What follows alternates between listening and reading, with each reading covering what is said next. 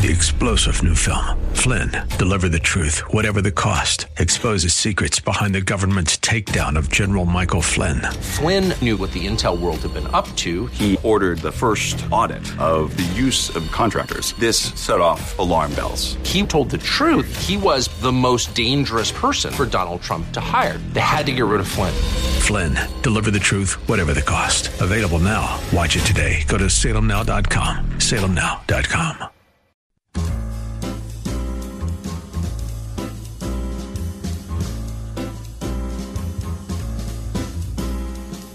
Welcome to another edition of The Ride Home with John and Kathy, live from the Salem Pittsburgh studios.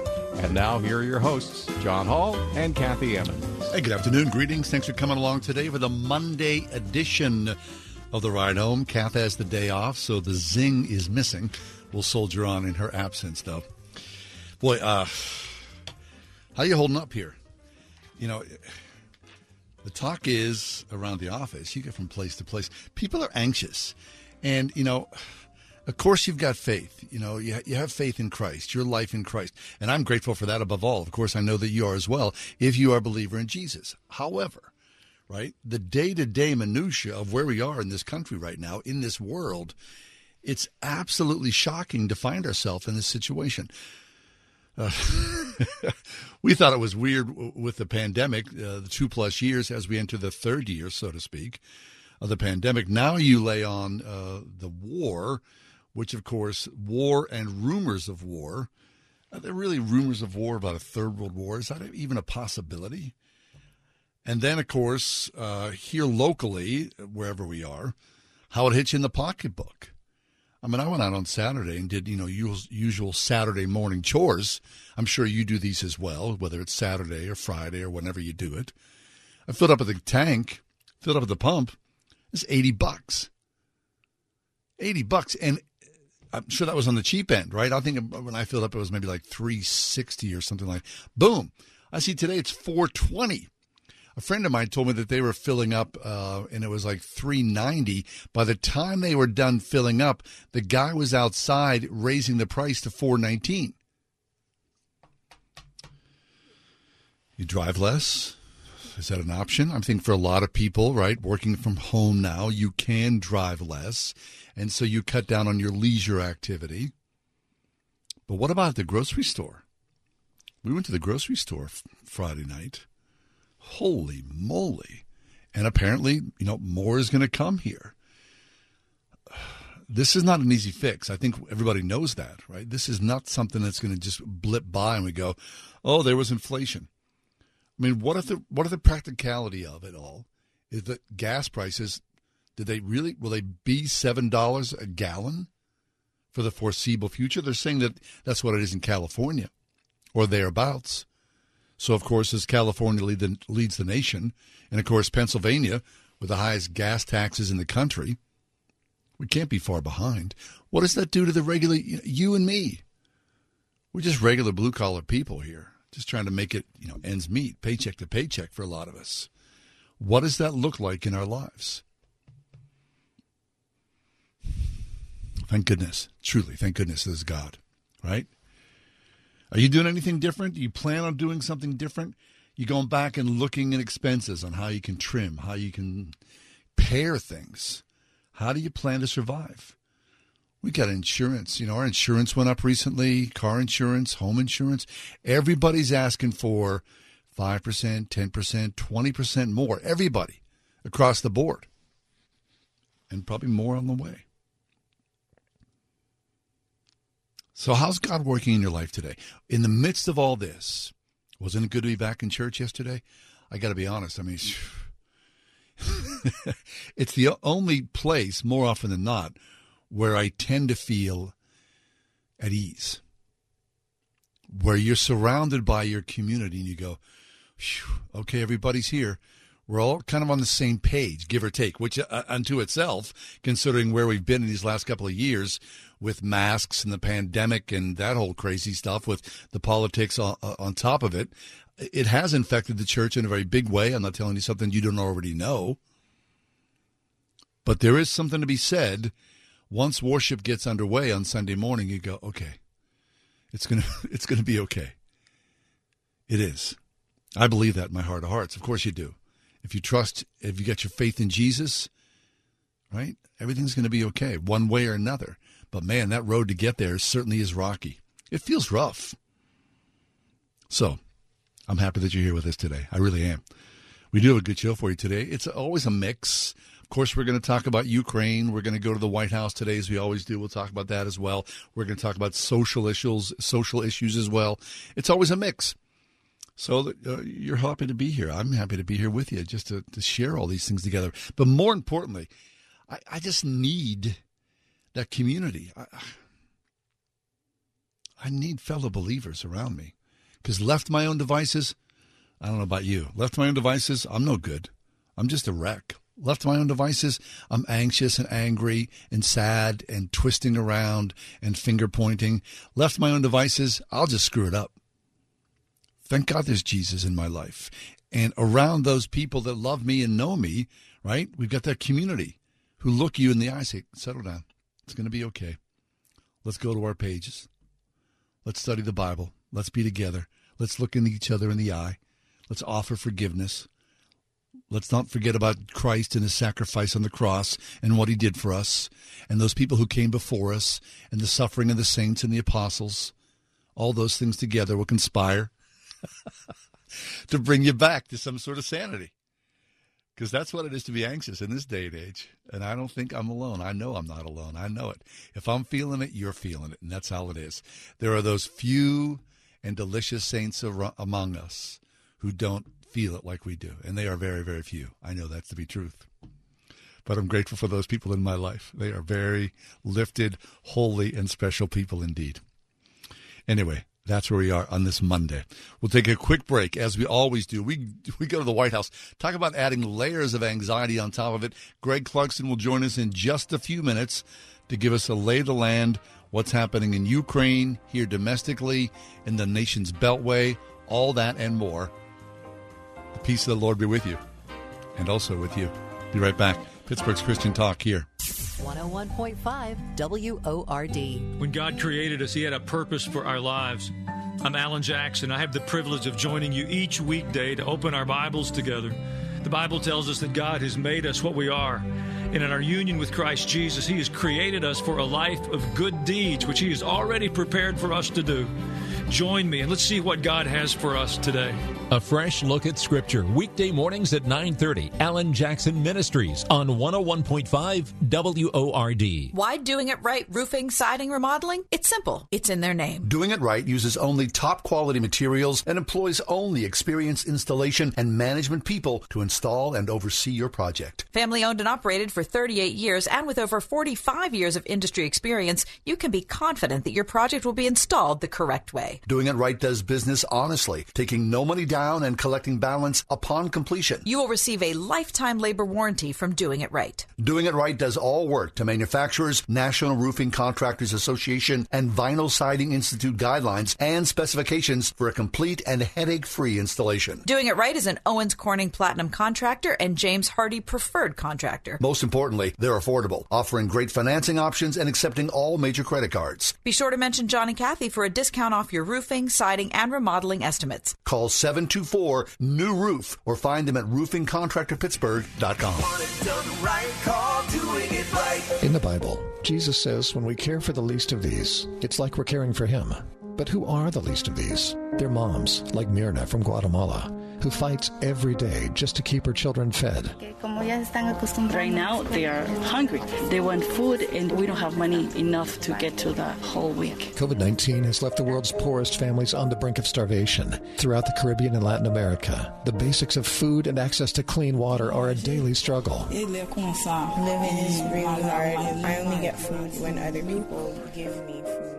When you partner with Food for the Poor, you answer the desperate prayers of moms and kids. Your gift of $175 will provide food for a year and water for life for two suffering children. Just pennies a day gives food and water, hope and life. Please give life now.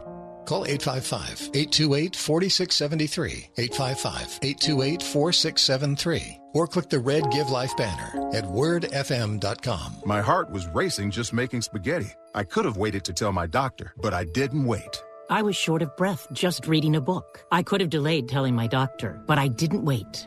They told their doctors and found out they have atrial fibrillation, a condition which makes it about five times more likely to have a stroke. If you have one or more of these symptoms irregular heartbeat, heart racing, chest pain, shortness of breath, fatigue, or lightheadedness this is no time to wait. Contact your doctor. Brought to you by Bristol Myers Squibb and Pfizer. Each Monday, we go to the White House where Greg Clugston joins us. Greg Clugston is the SRN News White House correspondent with his finger on the pulse of what's happening in the nation's capital and around the globe. Greg, welcome back. Happy Monday. Hello there, John. Good to be here. Yeah, my finger on the pulse. It's Yes. uh, it's, it's getting hard to keep everything on the pulse. It's quickening, isn't it? There's a lot going on. So, uh, talk to us about uh, the White House and Ukraine. I'm sure uh, things are flying around uh, the nation's capital. Yeah, John, unfortunately, uh, as people are looking at headlines and, and seeing the news feeds and, and the updates, eh, things are worsening, not getting better right now. In fact, just in the last uh, few hours, uh, the French president, uh, uh, Macron, was saying that he, he doesn't see a negotiated settlement uh, within several weeks because Putin, he says, is simply not interested in dialogue in terms of, of, of a ceasefire right now. So that's not encouraging news. And in terms of the White House, the president has been uh, busy, as he has been now for nearly two weeks, really working the phones, two weeks, that is, uh, since the start of the invasion and even prior to that. But he was on the phone, uh, secure video call earlier today, for example, with the leaders of Germany and the United Kingdom and France. And so uh, there are efforts uh, in terms of discussions with allies and partners to still try and figure out uh, what other levers can be pushed and pulled here to uh, to uh, exact even more pain on on President Putin and his inner circle and his associates and and ultimately Russia. And we have certainly seen that through sanctions as well as the decisions.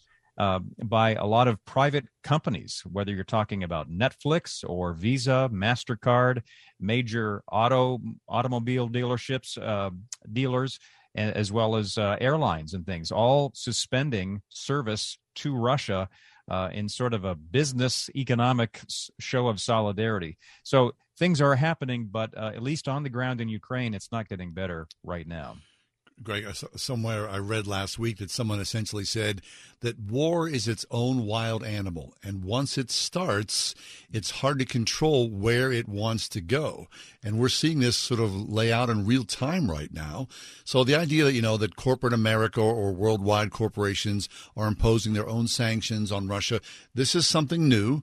Uh, we'll see if they have the intended consequences, but I'm sure Putin and Russia will fight back any way possible, whether that's uh, more of a reliance on China or or whatnot. But um, things are very very odd right now. So talk to us a little deeper about the war effort itself. Now, once things are underway.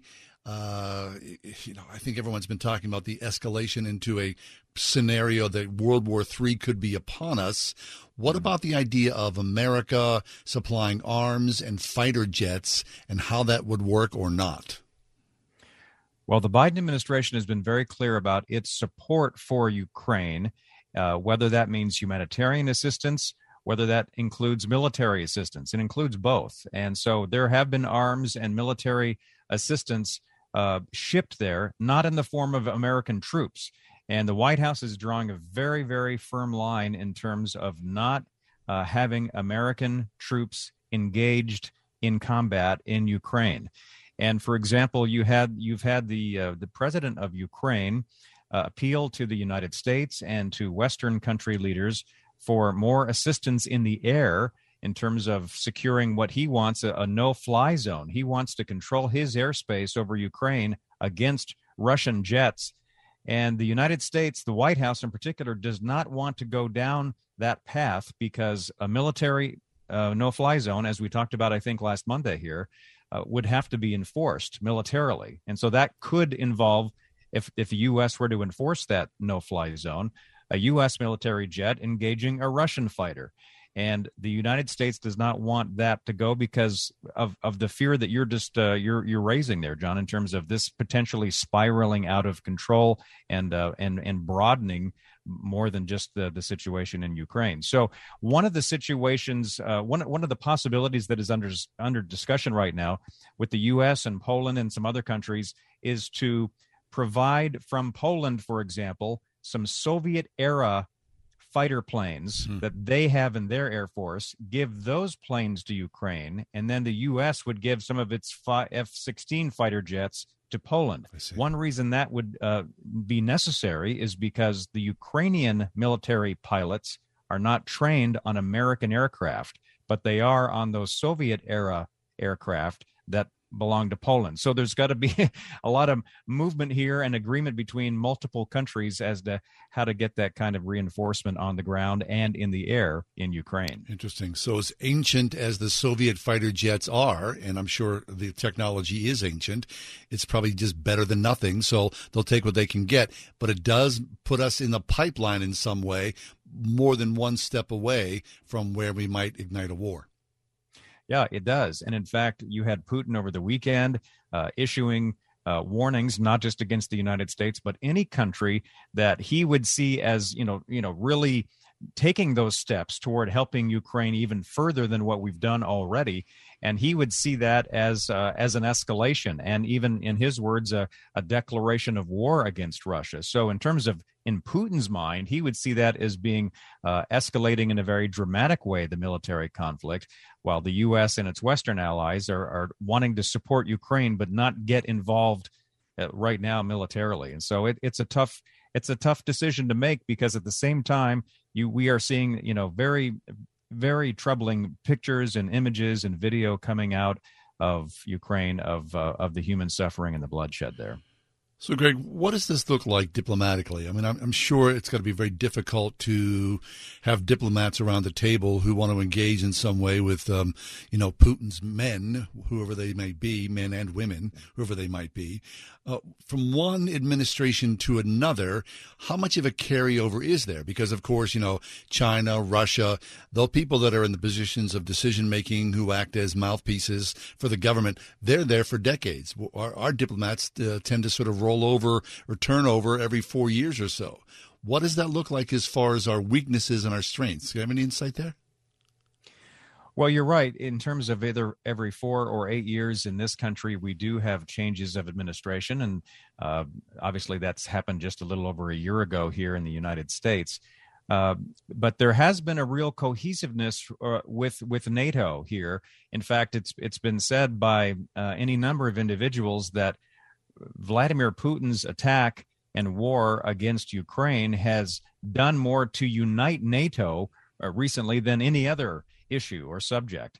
Um, and that's because NATO countries are really on the front lines here in terms of uh, of their con- their concern and uh, their proximity to what's happening in Ukraine. In fact, the Secretary of State is in um, three Baltic states today and tomorrow, and they are NATO members, but they're former Soviet republics, and they're a little uneasy about what's happening uh, in Ukraine, obviously, because they're in the neighborhood there, and they are concerned that what could happen to Ukraine could happen to them. So the U.S. is there to reassure them, to give them support in terms of uh, you know protection, and the fact that they are NATO members, the entire alliance would then also be would, would have their back as well. So it, there are all sorts of levels of, of uh, diplomatic efforts going on, and uh, we have we have seen cohesiveness here because of the nature of the attack uh, and the aggression by Russia and, and Vladimir Putin.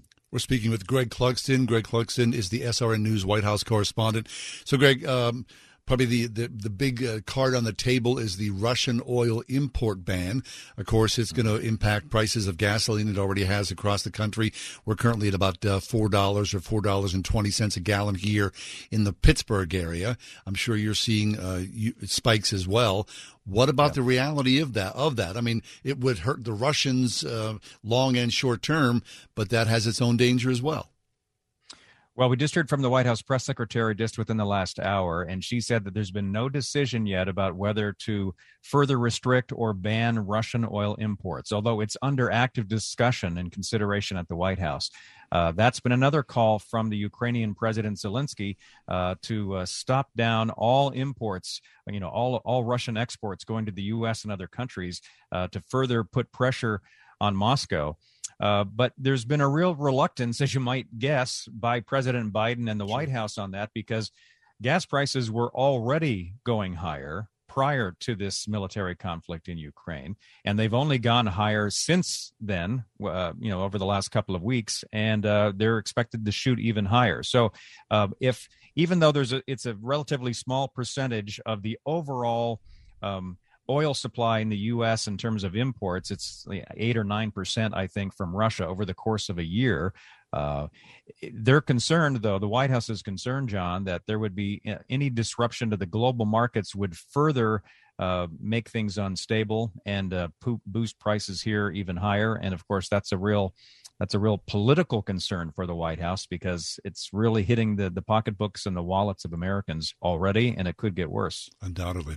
Let's uh, turn to matters domestic uh, about Congress and the budget. This comes up more often than not, Greg. Uh, there's been talk that the uh, the budget uh, is going to the impasse is going to shut the government down once again. Where do things stand? Well, late last year, uh, we had the kick the can down the road vote by members of Congress, sure. and uh, well, that that can the end of the road is this Friday. Here's the can again. So, yeah, exactly. So whether they they kick the can again or actually pass uh, a more fulsome budget this time around. Uh, what's what's in- interesting is the U.S. The, White House, President Biden last week has put forward some additional requests, um, and one of them has to do with what we've been talking about about Ukraine. He wants to see another ten billion dollars in emergency aid approved by the U.S. to help help the Ukrainians, uh, and he's also asking for another twenty-two billion uh, for continued COVID relief efforts, whether that's with testing, vaccine distribution, research, and all the rest. So he's sort of uh, he's added you know the, these uh, these additional dollar requests to the already uh, sort of stagnant budget talks. So we'll have to see what happens. And, and as it would happen this week, John, you've got members of the House and the Senate from both parties holding uh, their their annual retreats for lawmakers. Mm. Uh, one one of the groups is doing it here in D.C. and uh, the I think it's the House Democrats who are doing it in Philadelphia, like Wednesday, Thursday, Friday. So a lawmaker is going to be out of town. Uh, for two or three days this week, as it is, and so they may have to be shuttling back and forth if, in fact, there are these votes that are going to be taking place on the budget. So we'll have to see. Uh, the previous government shutdown threats were averted late last year and they probably will again this week, but we'll have to see in what form it takes. Interesting. Greg, just as an aside, you know, as a member of the press, what's the conversation like? Uh, you talk to your colleagues, you know, we talk to friends, we talk to family members. There is rising concern in this country, you know, as you follow closely and your media professionals as well. Uh, these are very weird, unusual times. I'm sure those conversations are reflected in your own personal conversations. Sure, we we talk about uh, a lot of the same things that I think a lot of Americans are talking about uh, when we're just having our, our private, uh, you know, casual conversations, and uh, we're you know sort of wringing our hands too about the rising uh, gas prices, uh, and and just the concern of whether something like this Ukraine conflict could become a much larger regional problem in in Europe, or even you know the World War III uh, possibilities that some lawmakers, including someone like Senator uh, Marco Rubio and others, have expressed concern about. So, uh, yeah, we're feeling it. We're seeing the, the same details and, and the storylines. Uh, we obviously have to uh, do our best to ask uh, questions and, and, get to the bottom and find out what the White House is doing or not doing or considering or not considering so that we can help tell that story uh, as effectively as we can. But we, we uh, we're affected by by these things on a personal level uh, just like everybody else. Amen. Well, Greg, thanks an awful lot. We always appreciate your insight here as you join us Monday on the ride home. You bet, John. Thanks. Thank you. Peace be with you. Greg Clugston, SRN News White House correspondent. We'll step away just a minute. When we do come back, we're going to talk about peace in Ukraine, Psalm 31. That's our next conversation. I'm cute kid number one. And I'm cute kid number two. And we have been forced. You mean hired? We have been hired. To tell you what direct lender FOMO is. So let's say you buy a new home and maybe you use one of those big mortgage monsters. Or someone your realtor or friend recommends. And then a few months later, you hear us being forced. Hired. Hired. To tell you about our mortgage team's direct lender advantage. And then you feel like you missed out. Because you probably did miss out. And that is direct lender FOMO. It's Ryan, and our mortgage team is an arm of a bigger company who is a direct lender which means our company gets to use its own money and make its own decisions within its own walls. There's no middleman. This often allows us to get you a better rate on that new home mortgage, saving you monthly and lifelong money. We are United Faith Mortgage. United Faith Mortgage is a DBA of United Mortgage Corp. 25 Melville Park Road, Melville, New York. Licensed mortgage banker. For all licensing information, go to nmlsconsumeraccess.org. Corporate NMLS number 1330. Live record NMLS number 65233. Equal housing lender. Not licensed in Alaska, Hawaii, Georgia, Massachusetts, North Dakota, South Dakota, or Utah. For over 40 years, First Baptist Christian School of Butler has quietly offered parents one of the most affordable, high quality Christian educations around. A complete education from pre-K through 12th grade with free busing, smaller classes, an extremely high teacher-student ratio, competitive athletics, and SAT scores well above the national average. Think an affordable Christian education is beyond your reach? Think again. First Baptist Christian School of Butler at butlerfbcs.com. I have two dogs, Sam and Bailey. Both are golden retrievers. Poor Sam, he was a mess. Always itching. His paws were soaking wet all day from just constant licking. He had bald spots on his back. I just don't like putting shots and steroids into your dog all the time. D-I-N-O-V-I-T-E oh. dot com. Dinovite is nutrition. Probably two weeks after he started Dinovite, I started seeing great improvements. And today, 99% of his issues are non existent. It's amazing stuff. Since Bailey has been 12 weeks old, he's been a Dinovite dog, and he has zero issues today. He won't eat his food without Dinovite. When I get out the Dinovite, my dogs actually salivate, like I'm getting them a treat. They drool over it. Dinovite is the best thing you can do for your dog. You won't believe how happy your dog will be. I get my Dinovite from D-I-N-O-V-I-T-E dot com. Poverty was already rampant in Haiti, but the last two years have been especially devastating for the children and their families. You can help when you sponsor a child with Compassion International. Get started today by texting the word radio to 97646. 101.5 WORD FM Pittsburgh. On your smart speaker by saying, play the word Pittsburgh. And on your phone via the Word FM mobile app, iHeart, TuneIn, and Audacy.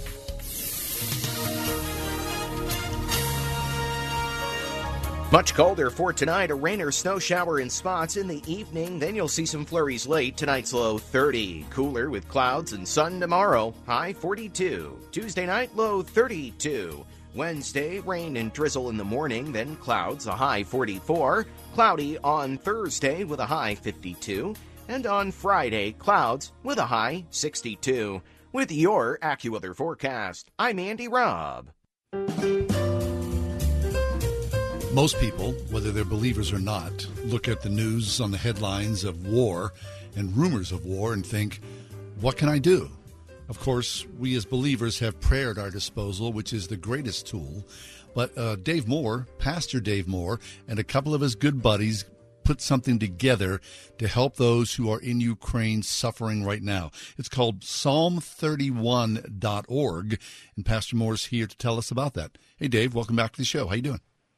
Hi, John. I'm great. How are you? Real good, thanks. Okay, so this is Thank really you. interesting.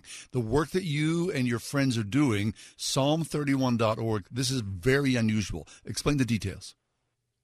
Well, details are that we um, have uh, created the site psalm31.org and have a simple um, section on there called record. And what we want people to do is record a section of Psalm 31, a video of them um, reading Psalm 31, and upload that video. And then those videos will be stitched together to create an entire Psalm 31 and post it.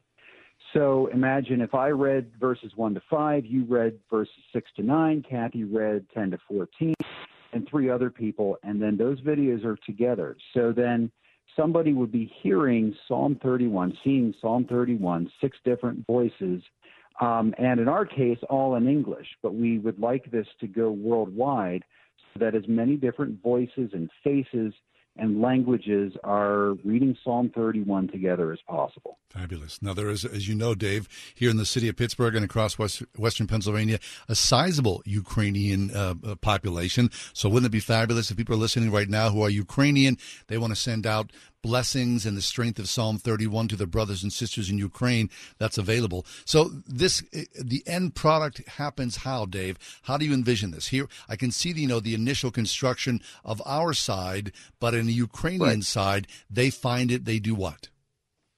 Well, they find it, and uh, not just at psalm31.org, but we're going to send it out through as much as, as many social media avenues as we possibly can, and we want them to simply be able to see it and read and hear it.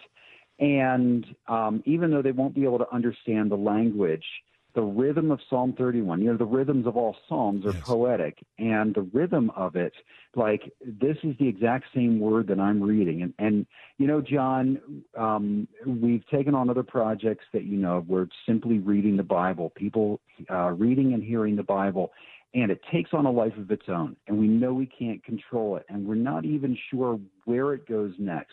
We know on our end, this is all we want to do, and we want to see what God does with it but we want to get as many thousands of videos of people out there um, reading Psalm 31, and um, so that Christians around the world, not just Ukrainian Christians, but Christians around the world will know that they are part of something bigger. It's not a political movement.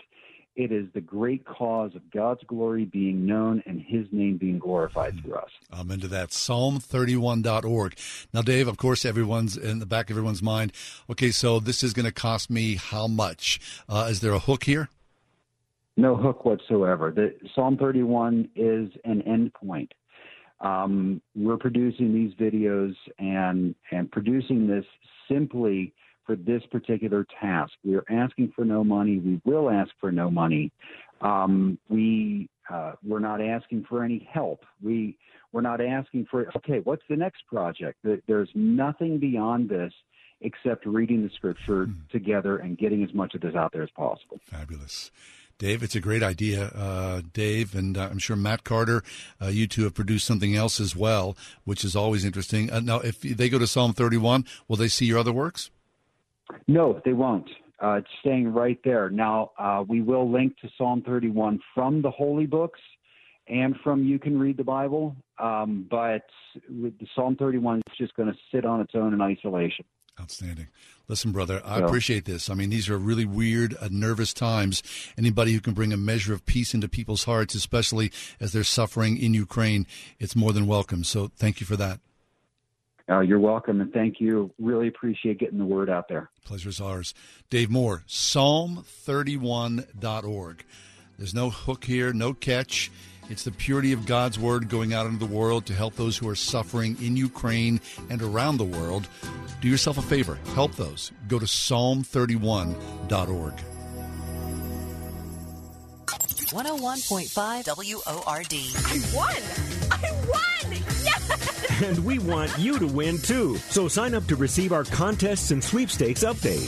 Each Friday, you can see new opportunities to win. We regularly give out prizes from books, music, and merchandise to household items, even vacation trips or car payments. Stay up on all the fun. Subscribe to our contests and sweepstakes update, mailed each Friday. Sign up today at wordfm.com slash subscribe. Before Bamboo HR, I feel like crying just thinking about it. We were still handling everything via paper, and we literally had paper stack. It was all in spreadsheets and like folders. From the moment I started using it, I felt calmer. As soon as we started using the bamboo like onboarding checklist, I mean, it was extremely easy. Headcount, turnover, uh, years of service. Like, there's just so many different reports that I use at different points in time. I'm like totally set free to focus on the people, to focus on development, to focus on team dynamics. It's freeing me up to do more of the stuff that actually matters in HR, which is interacting with people, learning from them, and then building stuff for them.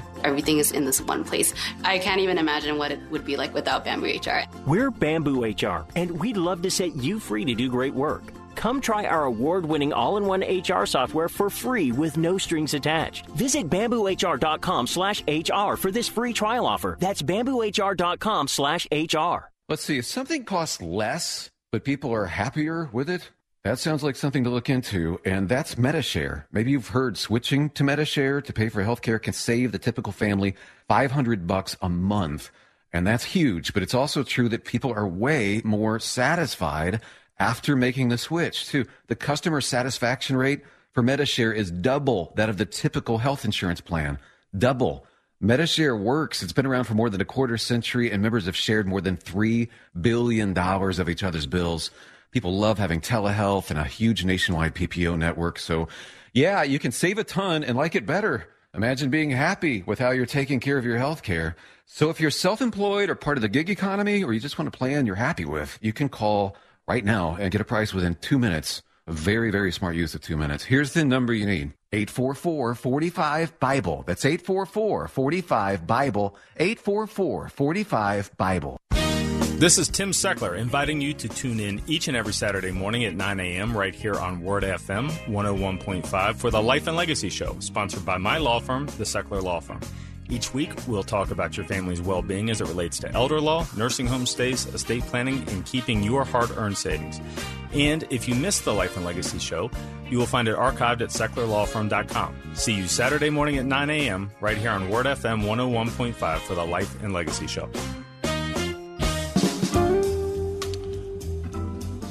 I'm often fascinated about life before mass communication.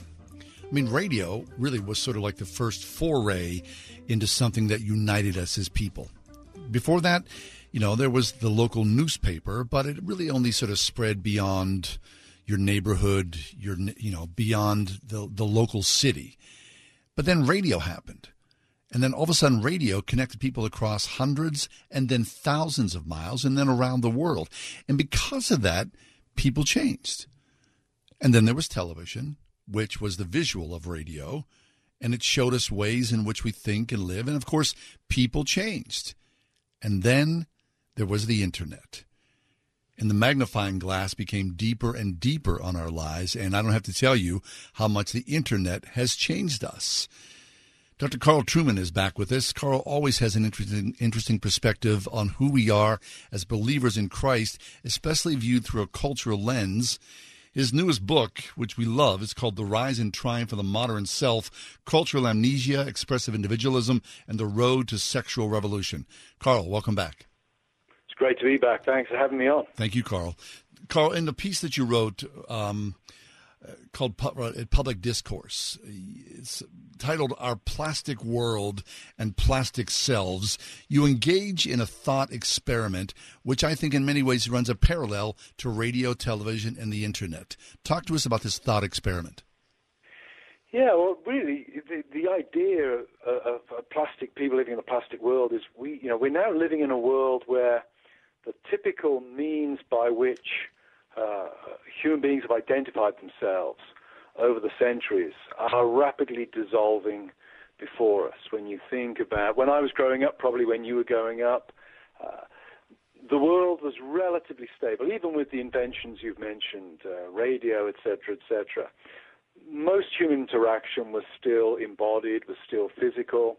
Uh, we lived in communities that had a stability to them. We had families yes. that had a, a significant degree of continuity. We now live in a world where none of those things apply. And the question then becomes, you know, who are we? How do we identify ourselves when all of the typical external markers by which we would have traditionally identified ourselves, had a sense of self, had a sense of personhood and identity, what happens when, when they go into freefall, when they dissolve? Uh, we find ourselves today in a situation where the world is constantly in flux, and we can be anything we want to be because of the technology that's at, at our disposal.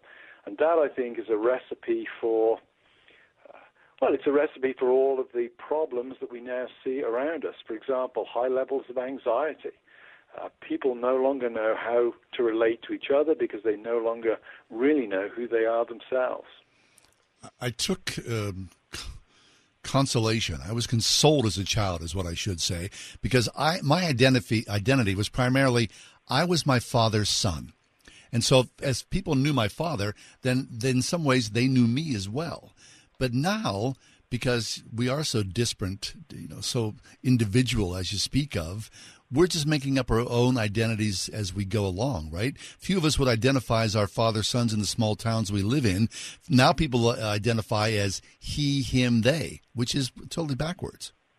Yes, I mean the, the, the trans thing is is the, is the latest iteration of this. But when you think about it, I mean, my accent gives it away. I live three and a half, four thousand miles from where I was brought up. I'm no longer tied to a geographical location in the way that my parents and my grandparents were. I can no longer be identified as a person from a certain place or a certain town.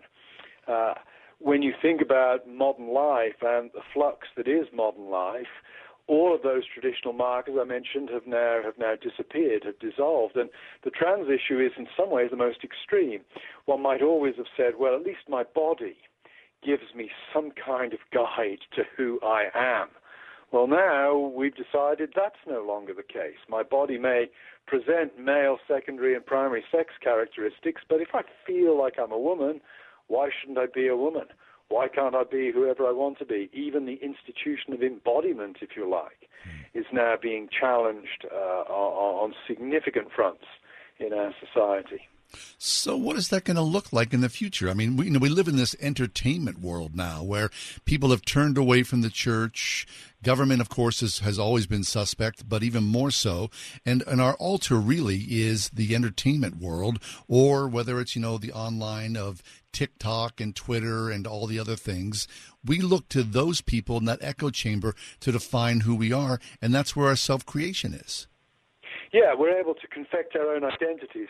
Uh, in some ways, this is not an, it, it's not necessarily something we want because you know, most of us have not chosen for our old communities and the old external markers to dissolve. We find ourselves in a world where that's happening. So it's not as if we ourselves have necessarily torn down the structures that we needed. It's where we find ourselves now. And in that kind of a situation, when we want to find an identity, when we want to belong to a group, well, the newly emerging groups will prove attractive to us. That vacuum of identity, if you like, will be filled by other new identities. And we now have the ability to do that through through technology. I would say what we're witnessing today is the passing away of a number of, of the old communities, church, uh, nation, family, and the replacing of them with new authoritative institutions, primarily entertainment that you pointed to, but also the medical world, because entertainment and medicine, these are the two things that, if nothing else, they can make us feel good physically and mentally about ourselves.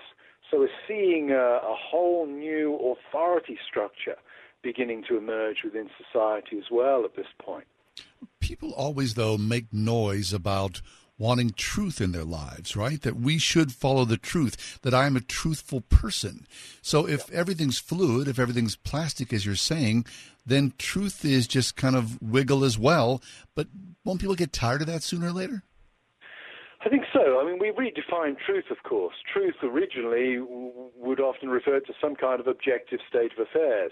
Now, truth tends to mean in our lives that which makes me feel good, physically or mentally, that which is therapeutic to me. So we, we turn truth into a, a pragmatic, analgesic kind of phenomenon, if you like. Whether society is sustainable on that basis is, is another matter. Uh, if we end up with a society where the only thing that really matters is my own comfort, and I'm not willing to sacrifice for anybody else, then we end up with a society of isolated individuals that I suspect may not be sustainable in the long run. It's very interesting that in places like China and Russia, and I'm not putting China and Russia forward as, as places we should emulate, yes. but one of the things they do is they specifically cultivate the importance of the nation and national identity. Now, the way they do that may be very obnoxious, but I think what they're seeing is in order for society to operate at some kind of functional level, there has to be a greater identity than that confected by the individual or the individual subgroups within a particular society. Right. I mean, you see this. I mean, uh, China and Russia notwithstanding, you see this even in Ukraine today as they are being attacked. Right. The Ukrainians. I mean, I'm reading about a, an article today about a couple that was married in Ukraine, and you know they were both wearing army fatigues. They're both carrying weapons. But at the end of the wedding ceremony, so to speak, the crowd burst out in the Ukrainian national anthem. I mean, you know, that was necessary to, to let people, you know, ha- live through another day. But here today in, in, the West, especially, of course, you know this, we're more interested in safe spaces and trigger warnings. And so we are more susceptible to being plowed over by the likes of Russia and China. Yes. I mean, there's, there's a certain truth to the idea that, that conflict and opposition and having enemies, if you like, will solidify certain kinds of identity. And America has been so powerful uh, for so long, what one might say, well, it's inevitable in that context that a kind of national identity will, will degenerate and will wither away because it's not seen as being necessary at that point. If you're a Ukrainian today, your national identity is absolutely vital to you at this point because it's going to organize everything, all the ways you think and all the ways you act in the coming days. Yes. So I wonder, you know, as the pendulum swings, and it certainly swung violently these last decade or so, will it ever go back to some sense of what we would consider normalcy or the truth that we grew up with? It's hard to tell. I mean, I think one of the most interesting things as a foreigner living in the United States at the moment is the uh, the crisis, the debate over the origin story. Was America founded in 1776 or in uh, 1619? Right. That's the very fact that debate is taking place indicates there's there's a problem with American national identity because if you don't know your point of origin, if you don't know where you come from, then it's very very difficult to know who you are in the present. Most of us intuitively know that. Americans intuitively know that because of the great interest in genealogy there is in this country. Right. All of the Americans I know are fascinated in where their ancestors came from.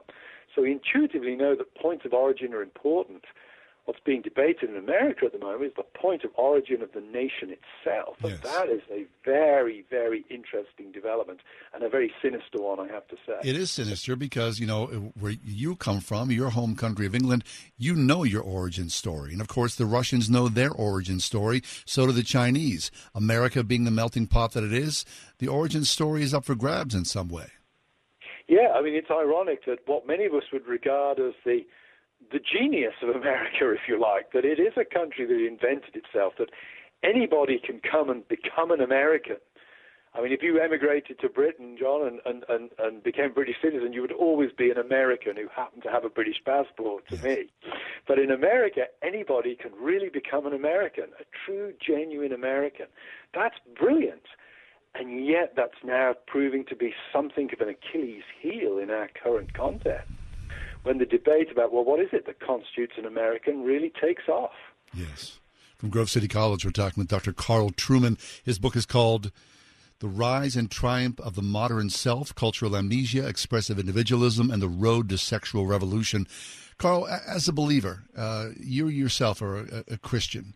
Um, in these weird times that we're living in, do you find yourself being anxious more often than not, or do you have a measure of peace? Well, I've been looking at my retirement funds the last couple of weeks, and I have to say, yes, a little well. bit of anxiety has kicked in. Things have changed. But, uh, I, I think that my, my anxiety tends to run now. I mean, I'm in my 50s. My anxiety tends to run for my children and you know and the coming generations. What's the world going to be like for them? I'm less concerned as I get older about me because I don't have so long to run. I do worry in the short to medium term for, for the coming generations. We know Jesus is going to win. We know that the church is going to triumph at the end. But we also know that some people live lives of comparative peace, and some people live through times of comparative trauma. And I would rather have my kids and grandkids live through times of comparative peace. Yes. So I get a little anxious about that. Not that I'm worried about how history is going to end, but what kind of life my children, my grandchildren will have. I agree. I mean, you, you know, you look at us. I mean, post World War II and to where we are right now, we have lived relatively, and you know, it's It's up for grabs, of course, but it's been relatively peaceful as far as the sweep of the world. And now we may be entering into a new phase, or perhaps not. Yeah, I mean, I never faced the draft. Uh, I mean, America had Vietnam, of course, which Britain did not have. Um, British people of my generation have had a very, very easy life compared to our parents and our grandparents going through two world wars. And that could be changing in the West, could be changing. Well, Carl, thanks. Uh, you're always very thoughtful, and I appreciate your presence here as always. Uh, thanks for having me on, Jim. Thank you. Carl Trueman joins us from Grove City College. His work is called The Rise and Triumph of the Modern Self Cultural Amnesia, Expressive Individualism, and the Road to Sexual Revolution. You can find Carl all over social media. He publishes regularly and deeply. Carl Trueman from Grove City. If you want to make a difference in your life that impacts you for years to come, then it's time to stand with Israel by going there. Consider the thrilling excitement of joining nationally syndicated media host Dr. Sebastian Gorka and renowned author and filmmaker Dinesh D'Souza on the Stand with Israel tour November 30th through December 9th, 2022. Journey through the Holy Land with two of the most respected political commentators of today. Together with like minded travelers, you'll see over 40 iconic sites during the 10 day tour. You can pray at the Western Wall in Old City, Jerusalem, float on the Dead Sea, and take a boat out into the middle of the Sea of Galilee. Visit standwithisraeltour.com to reserve your spot or call 855 565 5519. Visit standwithisraeltour.com or call 855 565 5519 to book today. Mike Lindell has a passion to help everyone get the best sleep of your life. He created the Giza Dream Bed Sheets. They look and feel great, which means an even better night's sleep for you. Hey, this is John Hall. Mike found the world's best cotton called Giza, and his latest incredible deal is the sale of the year. For a limited time, you'll receive 60% off the Giza Dream Sheets that come with a 60 day money back guarantee and a 10 year warranty. You'll receive a set for as low as $39.99, and for a limited time with any purchase, you'll receive Mike's softcover book free when you use promo code WORD. Go to mypillow.com, click on the radio listener square, and use promo code WORD. Along with this offer, you'll also get deep discounts on all MyPillow products, including the MyPillow mattress topper, MyPillow towel sets, and so much more. Call 1-800-391-0954. Use the promo code WORD or visit mypillow.com. Use the promo code WORD.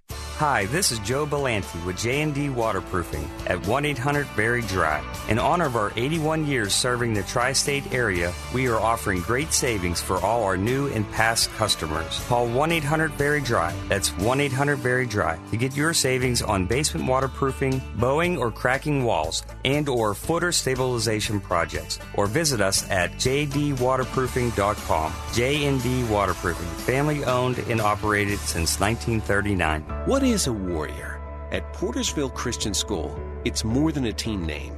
A warrior is taught to serve, to passionately model the love of Christ toward neighbor, community, and world.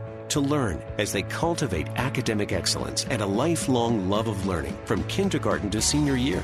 And to lead through Christian character and integrity. Are you a warrior? Discover Portersville Christian School just 15 minutes north of Cranberry, where warriors are made at ourpcs.org.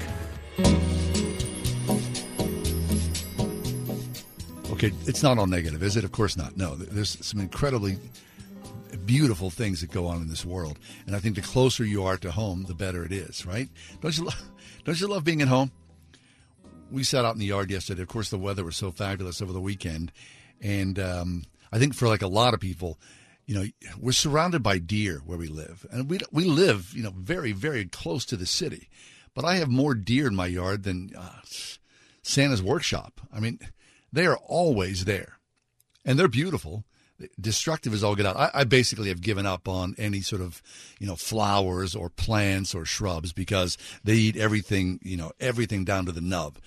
Having made peace with that, and seeing these beautiful creatures walk through the yard and you know do their thing, I love it. I really do. So th- there is that.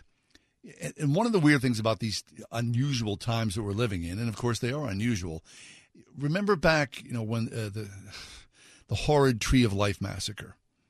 and how that grew the city of Pittsburgh together. And, and, of course, any city where there is tragedy, and of course, it's most cities where there is one tragedy or another, people come together generally in prayer. And that happened yesterday at St. Paul's in Oakland. I mean, I'm reading about it. I did not go. I was busy yesterday, and after I read about it, I like, "Oh, I wish I would have gone." Um, there, there was a massive outpouring of people of good faith wanting to get together and do something, which was they gathered together in community and they prayed. 24 churches and organizations attended and co sponsored the event, and it ran the gamut. I mean, so, you know, Episcopalians next door to the Byzantines, the Salvation Army next to the Turkish Cultural Center, the Ukrainians next to the African Methodist Church, and on and on and on. And people got together. The prayer service was more than 90 minutes long. And I know it changed people's hearts and minds. The effect it'll have on the world, of course, because prayers never wasted, was very positive. But especially for those people who gathered, in some ways, it was like being home again, right? Like me talking about the deer in the backyard. Being at home with people of good faith who need and want to pray to bring peace to this world, it's never wasted time. So that's a powerful thing. That's the that's the silver lining in all of this is that people of good faith will continue to pray and people will come to faith because they're lost and scared. People will come to Jesus because of that. There's no doubt about that. We'll take a quick break. Reset for the 5 o'clock hour. Stick around. We're Pittsburgh's Christian Talk right here on 101.5 Word FM. That's W O R D.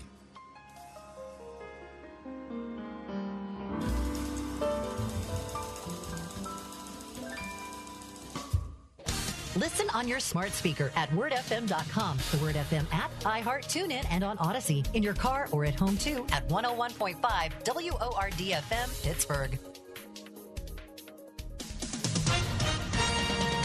With SRN News, I'm John Scott. A new poll shows 70% of Americans favor increased U.S. oil and gas production amid rising fuel prices. The numbers come in the latest Rasmussen Reports daily tracking poll. 70% of respondents say the government should encourage increased oil and gas production to reduce dependence on foreign oil. Only 18% said they disagree. The poll comes amid soaring prices at the pump, buoyed by inflation and supply chain problems, and made only worse by Russia's invasion of Ukraine. Republicans have been calling on President Biden to allow more U.S. production and ban oil imports from Russia. Bob Agnew reporting. Jury selection begins Tuesday in the trial of four men accused of conspiring to kidnap Michigan Governor Gretchen Whitmer. The government says the men were upset about Whitmer's stay home policies and other COVID 19 restrictions in the early stretches of the pandemic. This is SRN News. It's that time of the year at the Springhouse in 84. It's Dairy Farm Tour time. That's right we actually invite classes of school children to our real working dairy farm. The children love feeding the calf, milking the cow, and even seeing where the cows sleep and smelling what they eat. Many children today have never even touched a baby calf, nor have they associated the wonderful cow as the source of the milk that they get from the grocery store. At the Springhouse in 84, we are so committed to teaching children about farming and helping them understand how much the city mouse and the country mouse truly need each other. Call 228 3339 or have your child's teacher set up a date for your child's classroom farm tour and let us share a little of our farm with you at the Springhouse in 84. What is a neighbor? This is Greg Trzynski at the Original Mattress Factory. We believe a neighbor is more than just someone who lives nearby. A good neighbor treats you with honesty and respect and works with you to build a better community. At OMF, you can expect to be treated like a neighbor. We offer our locally made, hand built mattresses and box springs at a factory direct value because we know you deserve the best. Visit an OMF location today to experience the Original Mattress Factory difference for yourself.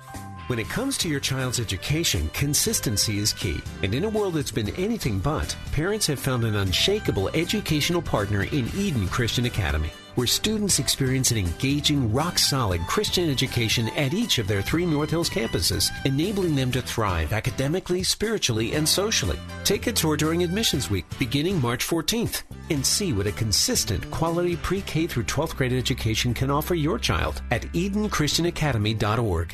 When it matters, companies need more than just a delivery service. Cintas delivers full service and the reliability that comes with having a dedicated Cintas service rep who understands your business, which means they deliver confidence and peace of mind too. For uniforms, cleaning essentials, mats, first aid and safety supplies, and fire protection services, discover the personal attention you get with Cintas.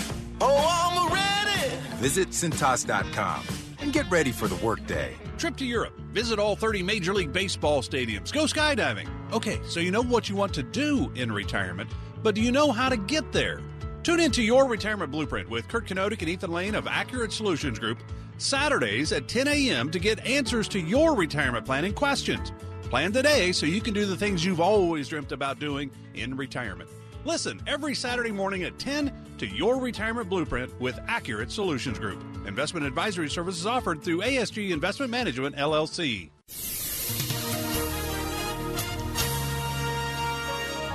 Much colder for tonight. A rain or snow shower in spots in the evening. Then you'll see some flurries late. Tonight's low 30. Cooler with clouds and sun tomorrow. High 42. Tuesday night, low 32. Wednesday, rain and drizzle in the morning, then clouds, a high 44. Cloudy on Thursday with a high 52.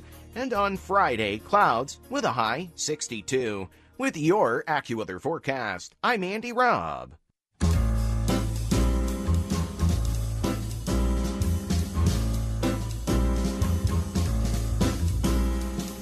Welcome to another edition of The Ride Home with John and Kathy, live from the Salem Pittsburgh studios. And now, here are your hosts, John Hall and Kathy Emmons. I was talking to a friend of mine after church yesterday, and uh, of course, you know, you're a church, so you're talking about a lot of different things. But my friend uh, offhandedly said, "Well, you know, the truth is that most people, whether they're believers or not, never really crack their Bible." And I wondered if that was true. You know, I'm sure that's there's more often truth to that than not, right? I guess regular Bible readers are probably a, a tiny majority or minority in this country, a tiny minority. But our guest uh, last hour, um, Dave Moore, was talking about um, his initiative, Psalm31.org. And, and during the break, I opened up my Bible here in studio and I started to read it. So let me just read you Psalm 31. Just take a couple of minutes. If you're not a Bible reader, just listen to this. This is this is Psalm 31. In you, O Lord, do I take refuge. Let me never be put to shame. In your righteousness, deliver me. Incline your ear to me. Rescue me speedily. Be a rock of refuge for me, a strong fortress to save me. For you are my rock and my fortress. And for your name's sake, you lead me and guide me. You take me out of the net that they have hidden from me. For you are my refuge. Into your hand I commit my spirit, and you have redeemed me, O Lord, faithful God. I hate those who pay regard to worthless idols, but I trust in the Lord. I will rejoice and be glad in your steadfast love, because you have seen my affliction. You have known the distress of my soul and you have not delivered me into the hand of the enemy. You have set me at my feet in a broad place. Be gracious to me, O Lord, for I am in distress. My eye is wasted from grief, my soul and my body also. For my life is spent with sorrow, and my years with sighing. My strength fails because of my iniquity, and my bones waste away. Because of all my adversaries, I have become a reproach, especially to my neighbors, and an object of dread to my acquaintances. Those who see me in the street flee from me. I've been forgotten like one who is dead. I've become like a broken vessel, for I hear the whispering of many, ter- terror on every side, as they scheme together against me, as they plot to take my life. But I trust in you, O Lord. I say, you are my God. My times are in your hand. Rescue me from the hand of my enemies and from my persecutors. Make your face shine on your servant. Save me in your steadfast love. O Lord, let me not be put to shame, for I call upon you. Let the wicked be put to shame. Let them go silently to Sheol. Let the lying lips be mute, which speaks insolently against the righteous in pride and contempt. Oh, how abundant is your goodness, which you have stored up for those who fear you, and work for those who take refuge in you, in the sight of children of mankind. In the cover of your presence you hide them. From the plots of men you store them in your shelter, from the strife of tongues. Blessed be the Lord, for he has wonderfully shown his steadfast love to me when I was in a besieged city. I had said in my alarm, I am cut off from your sight. But you heard the voice of my pleas for mercy when I cried to you for help. Love the Lord, all you his saints. The Lord preserves the faithful, but abundantly repays the ones who act in pride. Be strong, and let your heart take courage, all you who wait for the Lord. That's the entirety of Psalm 31. Now, just in those few short verses, look at the beauty of that and the strength and the power of God in that. The truth, right? How many times did we say the word truth in the last hour? So if it's you, and I think it's all of us, in these weird times, whether things are good in your life or whether they're upside down, I would encourage you. If you at one point were in the Bible, if you've never opened the Bible at all, if you need some peace and you need some strength, you need some courage, you need love, you open up the pages of your Bible and go in there. And you know, you don't have to read chapter and verse for hours on end. If you spend five minutes a day, what did that reading take place? Maybe like three minutes max. I gained something from it just by reading God's Word. And so I would recommend that to you, friend, that you would do the same thing. And if you're blessed and you've got family, especially if you've got your wife or your husband and your kids around the dinner table, you know, you know, kids are in Bible study, you know, they wander, they fuss, they roll their eyes, they make noise. But you know, eventually they catch that vision. They know the word because it always finds its home, doesn't it? It always finds its home. So take heed. And I, I say this for myself and for you. God is peace and God is love, and He is with us. So, despite what's going on in this world today, whether here locally in the city of Pittsburgh or across western Pennsylvania or in that pale blue dot all the way around the world, God is on the throne and He calls us, He calls all of us to be with Him. So, that invitation is there in His holy word in the pages of the Bible. I am certain of that.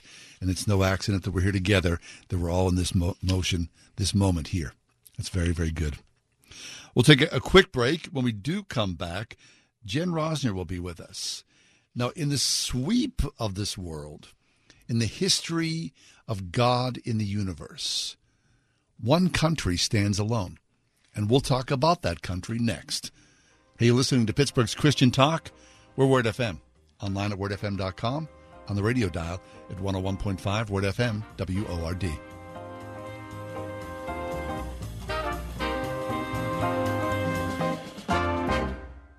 101.5 WORD. You're listening now, so we know you're a fan of the radio station. I am a big fan. And we want you to know that we appreciate you. I'm your number one fan. That's why we've developed the Word FM Fan Club. It's free to join, and once you do, you can take part in exclusive surveys and contests. Yeah, I love contests. Special offers. Great giveaways. Discounts. Freebies. I'd like to win one of these contests. Become a member today. Go to wordfm.com slash fan club and sign up. We're big fans. Mike Lindell has a passion to help everyone get the best sleep of your life. He created the Giza Dream Bed Sheets. They look and feel great, which means an even better night's sleep for you. Hey, this is John Hall. Mike found the world's best cotton called Giza, and his latest incredible deal is the sale of the year. For a limited time, you'll receive 60% off the Giza Dream Sheets that come with a 60-day money-back guarantee and a 10-year warranty. You'll receive a set for as low as $39.99, and for a limited time with any purchase, you'll receive Mike's softcover book free when you use promo code WORD. Go to mypillow.com, click on the radio listener square, and use promo code WORD. Along with this offer, you'll also get deep discounts on all MyPillow products, including the MyPillow mattress topper, MyPillow towel sets, and so much more. Call 1-800-391-0954. Use the promo code WORD or visit mypillow.com. Use the promo code WORD. My grandma makes fried chicken that is simply the world's best. But sometimes she'll say, ah, I didn't get that batch just perfect. To me, a little bit less than the world's best still tastes like the world's best.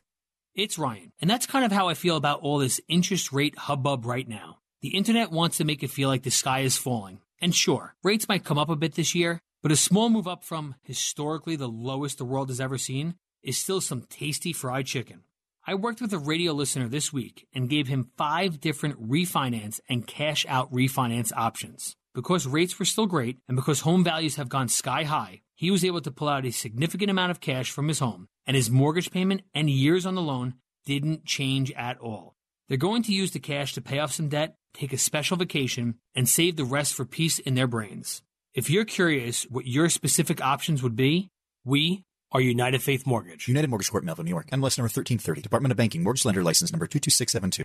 When it comes to your child's education, consistency is key. And in a world that's been anything but, parents have found an unshakable educational partner in Eden Christian Academy, where students experience an engaging, rock solid Christian education at each of their three North Hills campuses, enabling them to thrive academically, spiritually, and socially. Take a tour during admissions week, beginning March 14th, and see what a consistent, quality pre K through 12th grade education can offer your child at EdenChristianAcademy.org.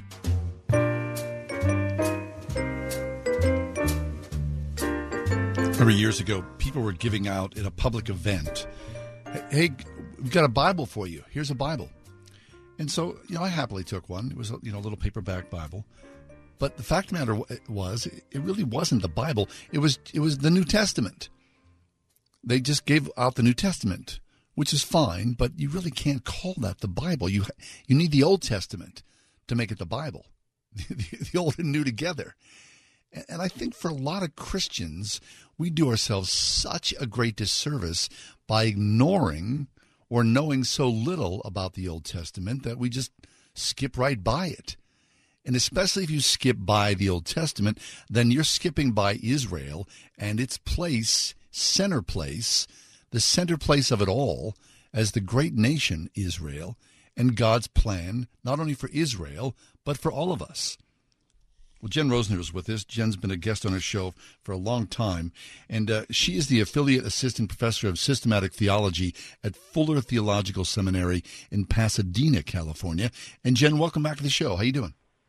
Thanks, John. Nice to be here. I'm doing well. Great, thanks. Well, listen, it's our pleasure that you're here, Jen, because you put a very unique perspective, especially as you talk about Jewishness and Israel. So I think about Israel, and of course, reading my Bible, I know about the election of Israel. But for people who don't know, how does the election of Israel inform the biblical narrative? Yeah, it's it's it's a great question, John, and, and sort of similar related to the story that you told about people handing out the Bible, but it was really just the New Testament. It reminds me of a time a long time ago. I was I was attending a Presbyterian church at the time, and the pastor of the church, who turned out to be a great friend of mine, was doing a sermon series on election, and so he did you know however many Sundays just on election.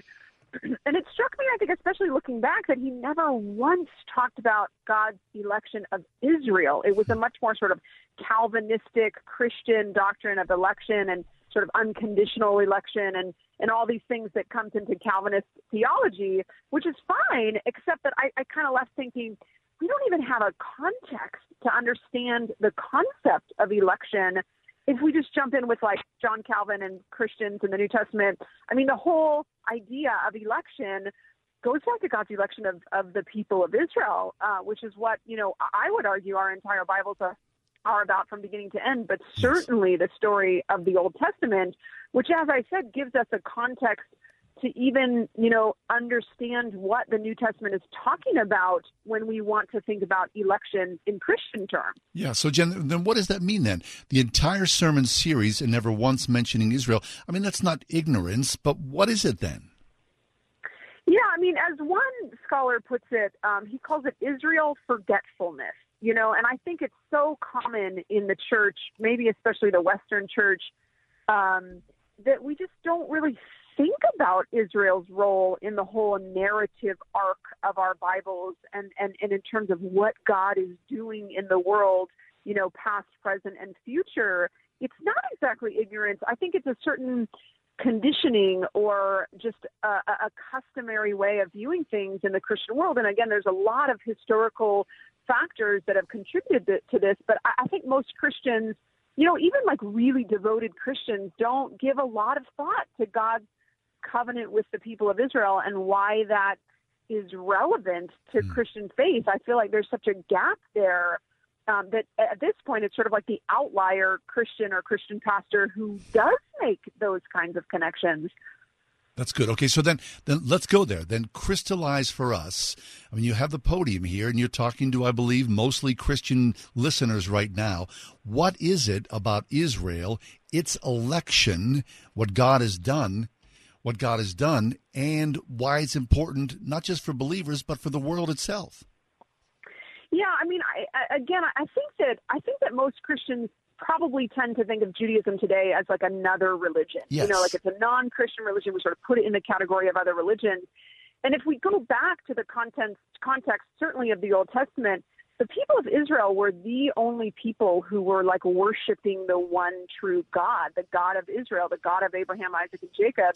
And every other people group, they call it the nations, the goyim in, in, in the Old Testament, were worshiping idols. And so the Old Testament kind of tells this story of this interplay between Israel and the nations, Israel and the nations, Israel who worships the one true God and has this calling to be a kingdom of priests and a holy nation. By the existence of Israel, the world sees God, and the world is sort of hostile to that. There's this there's this hostility that is playing out between Israel and nations, but Israel, which which sort of morphs much later into Judaism. Uh, these are the people of God. This is the elect community of God who is called to make God known in the world and you get these prophetic passages in Isaiah and, and, and other places where there's sort of this idea that Israel is a light to the nations, that Israel's election is not only for the sake of Israel, but for the sake of all nations. Yes. Uh, again, the Hebrew term is goyim, the Gentiles, the non-Jews, all the nations, everyone else uh, is is somehow kind of bound up in Israel's election. Israel is this people. You know, there's there's there's a scholar who talks about God's incarnation in the people of Israel long before God becomes incarnate in the person of Jesus. So, again, I think it sets the whole frame for how we understand God's work in the world from a biblical perspective. Yeah, and Jenna, as you describe it, I mean, it's not that giant of a leap to think that without that, the world and civilization as we know it would not exist.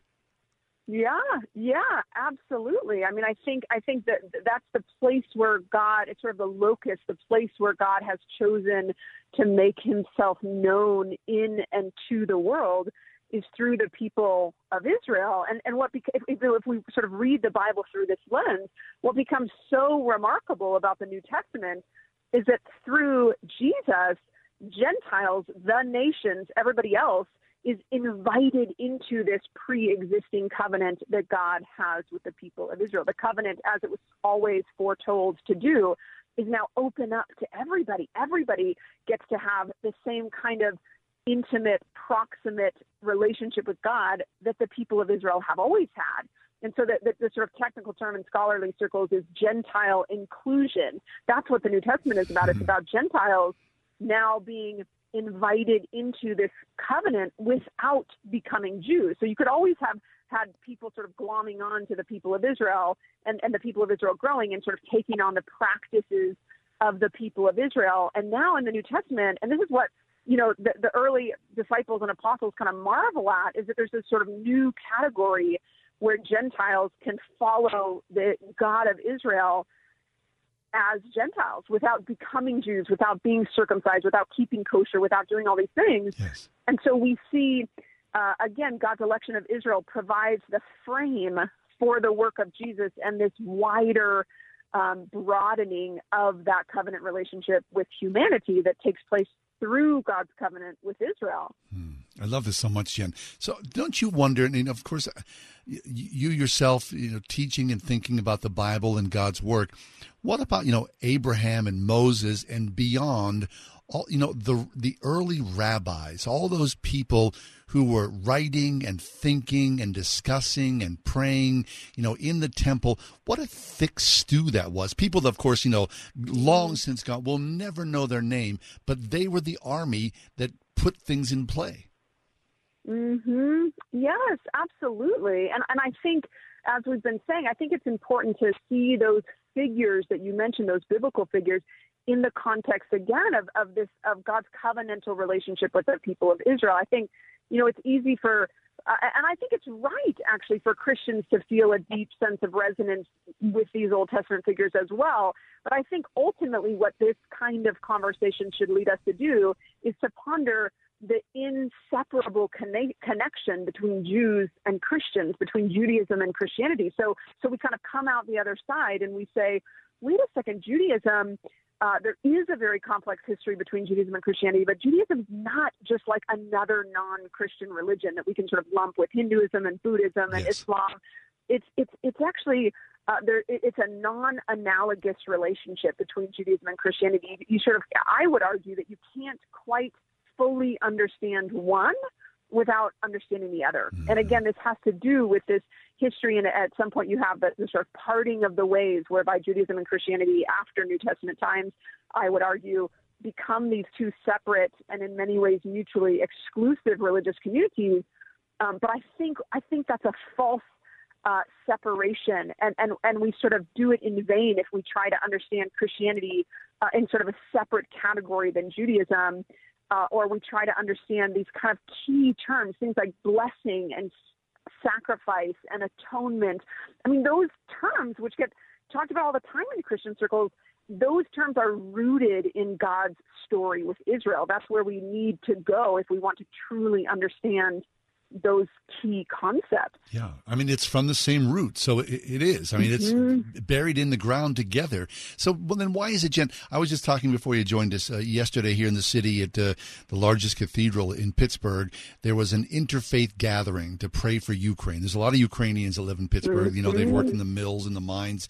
You know, they came to Pittsburgh from from Europe hundreds of years ago, and, and so there they were, people shoulder to shoulder, Jews and Christians, and you know, you name the faith tradition is there. But I think still, when Christians and Jews gather, especially from a Christian perspective, Christians still feel weirdly unease around mm-hmm. rabbis. They go, I recognize who you are, but I can't go there. Yeah? Mhm.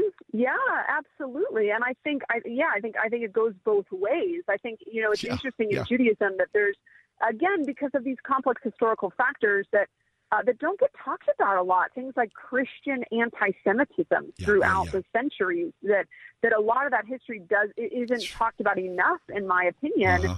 Such that, and that's part of what has made Judaism so vehemently opposed to belief in Jesus is because of this Jesus who has been presented throughout the centuries um, is this kind of distorted version that Jews associate with pogroms and with mm. Hitler and with the Holocaust that Christians aren't so aware of that. And so Jesus becomes this kind of dividing line between Jews and Christians, which is why I think it's so fascinating to go back historically and look at, you know, the context of the New Testament where those lines were were far from clear. You know, there weren't these clear divisions as there are today. And of course, we can't go back in time, but it's helpful to just sort of rehearse some of the contours of history as we think about these things, because I think it gives us a new lens to understand the reality that we see today with regard to Jews and Christians. That's good. We're talking with Jen Rosner from uh, Fuller Theological Seminary in Pasadena. So, Jen, I don't want to put you on the spot, but you know, you teach at a seminary, so there are people out there who and they go, "What? I want to know more. I need to know more about this. If this is my faith, I want to know the history and embrace it fully. Those two things, the Jewishness and the Christianity. I mean, I'm sure many great Mm-hmm. people have written about this. Is there a primer that you could recommend? Anything like that that we should be aware of? Yeah, I mean, uh, there's a couple things I would mention. I mean, two, two of the books I'll, I'll mention are a, a bit more on the academic side, but but again, I think very accessible. There's a book by an author named Kendall Soulen called The God of Israel and Christian Theology, where he just kind of goes into the history that I've kind of alluded to here of, of what he calls Christian supersessionism, Christian theology, whereby the church is seen to supersede or to replace God's covenant with Israel, which again I think is one of these things that a lot of Christians don't um, don't think about it that much, but that might be the default assumption. Is it's kind of like out with the old and with the new. Right, right. Um, another book that's that's really excellent uh, is is a book by Mark Kinzer, He's a leading Messianic Jewish scholar. Uh, he has a few different books out there, but the one that I think really lays all these things out very well is called Post Missionary Messianic Judaism. And I actually have a book coming out Hey. that addresses these topics as well. Um, that releases in May and is now available for pre-order called "Finding Messiah: A Journey into the Jewishness of the Gospel," and it, it kind of dips into my own personal story, but also topics like the Sabbath and sin and you know Paul. How do we read Paul, and how do we understand the coming of the Holy Spirit? These kind of different topical theological conversations going into this relationship between Judaism and Christianity. Fabulous. Well, look, I, I didn't even know that you had a book coming out, Jen, so I'm glad I asked the question. Thank you. Me too. That's very good. Oh, so it drops in May, Finding Messiah, right? Hmm mm-hmm. Fabulous. Well, listen, Jen, it's very interesting. Thanks so much for this. I, I want to know more. I think our audience needs to know more about this. It's a subject that's little talked about, so your conversation here is a great encouragement to me. Thank, thank you again. Well, thank you. It's it's great to be with you. Our pleasure. Jen Rosner, um, professor of systematic theology at Fuller Theological Seminary in Pasadena, California. Finding Messiah, she tells us, forthcoming. I want to know more about this. The election of Israel and what that means for us as believers. I remember trying to choose a college when I was of that age and thinking, how does this work? There's no one to help me. Um, my parents didn't have a clue. They didn't attend college. My guidance counselor, he kind of shrugged his shoulders. There was a lot of anxiety. Everything worked out fine in the end. But I, when you look at where kids are today, especially, I mean, all the pressure the hmm. kids have, social media, all the online stuff, you get things in the mail nonstop. I mean, there's a lot of pressure to choose the right college, to do the right thing, to propel you to that full future that awaits you. It seems like a lot, doesn't it? I remember the first week or two of seventh grade for one of my daughters. Seventh grade. grade.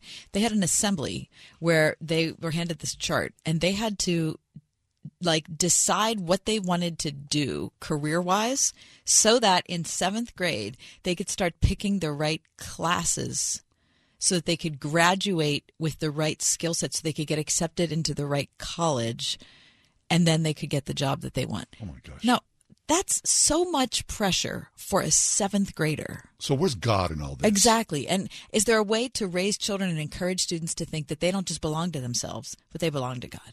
Find out at Grove City College. What does God have for you?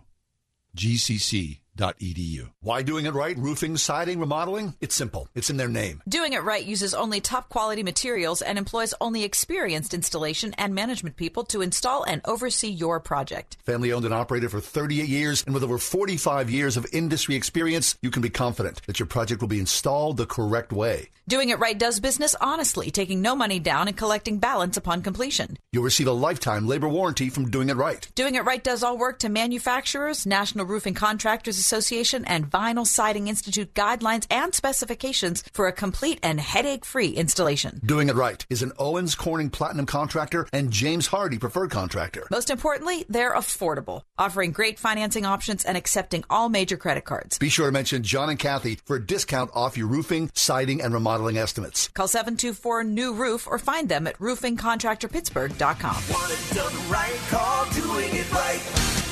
Ask Alexa to play the word Pittsburgh to hear us there. We're on your Google speaker too, plus iHeart, TuneIn, and on Audacy. 101.5 WORDFM, Pittsburgh. I can't believe he found them. He seems sorry. We very clearly told him not to look up there. I'm honestly impressed that he was able to do it. Right? What did he balance on that big chair? Or... Yeah, I mean, I guess he'll just know what his gifts are this year. I really thought we had hidden them well. If they can find their presence, they can find a gun. 911, what is your emergency? Every day, eight kids and teens are unintentionally killed or injured by loaded and unlocked guns. Learn how to make your home safer at endfamilyfire.org. Brought to you by the Ad Council and End Family Fire. Much colder for tonight. A rain or snow shower in spots in the evening. Then you'll see some flurries late. Tonight's low 30. Cooler with clouds and sun tomorrow. High 42. Tuesday night, low 32. Wednesday, rain and drizzle in the morning. Then clouds, a high 44. Cloudy on Thursday with a high 52. And on Friday, clouds with a high 62. With your AccuWeather forecast, I'm Andy Robb.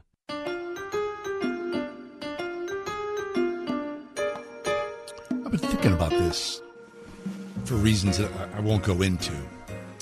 But I've been thinking about hoarding. Of course, hoarding is not a new issue, um, nor is our fascination with hoarding or hoarders. Reality television shows have been uh, chronicling extreme cases of hoarding for years. Remember the show? I caught a few episodes of it. It was called Clean House. It was way back, uh, I think, in 2003 or 2002. Uh, there's another show called Hoarders. I think it was on, um, I don't know what it was on. Was, it was on one of the cable shows.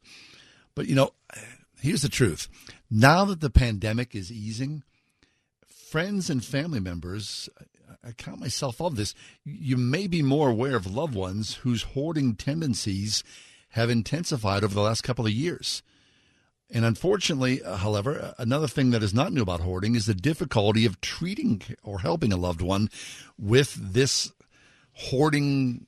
I, I, I, I don't want. I struggled. Is it a malady? Is it an illness?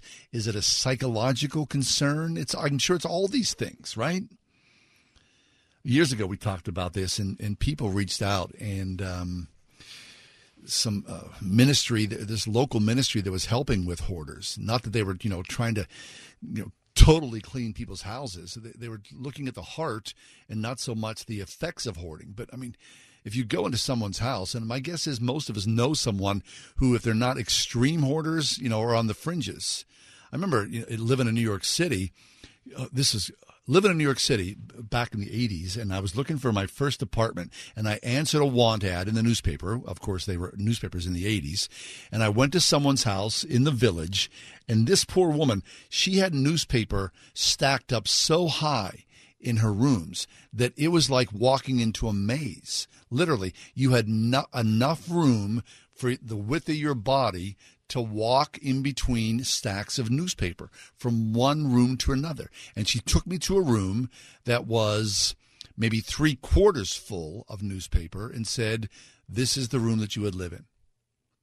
I was like 22. And there was no way I was going to do that. Even it was a good price. And you could see the poor woman, she was distressed. I mean, she and embarrassed. I don't know how that works in people's lives. I mean, God bless people. I mean, I, I do know this that if you know someone who is a hoarder, that you have to be liberal with your praise. And criticism, of course, and negative comments do not serve the purpose of moving your loved one toward accepting assistance. And that's really what it's all about. They need assistance to get rid of stuff so they can address the root cause of why they're hoarding in the first place. I wonder if there's anything local here in the city of Pittsburgh. I wonder if there is, you know, you would think there would be like a 12 step program in some ways, right? Because it is an addiction in some form or another, that there has to be support groups for people who are hoarding and for people who love the hoarder, right? Like that, like there's an Al Anon for people who are children of alcoholics or spouses of alcoholics, you would think there'd be the same thing for that. I don't know. It's just me thinking out loud about this. Anyway, I've just been thinking about hoarding and I wonder about that. Do you have any threads to that? If you're listening right now, is that been your experience or is that you? Or if you love a hoarder, do you have some experience with that as well? Just a curiosity. And I'm, I'm just looking for some sort of thread, some insight for all of us as iron sharpens iron, right? Anyway, we'll take a quick break. Uh, when we do come back, Tom Soroka is with us. Tom Soroka is an Orthodox priest, and he has insight. At his his church, he has Ukrainians and Russians that are sitting uh, apparently shoulder to shoulder at worship on a Sunday. We'll talk about that next on the ride home. We're Pittsburgh's Christian Talk. It's Word FM.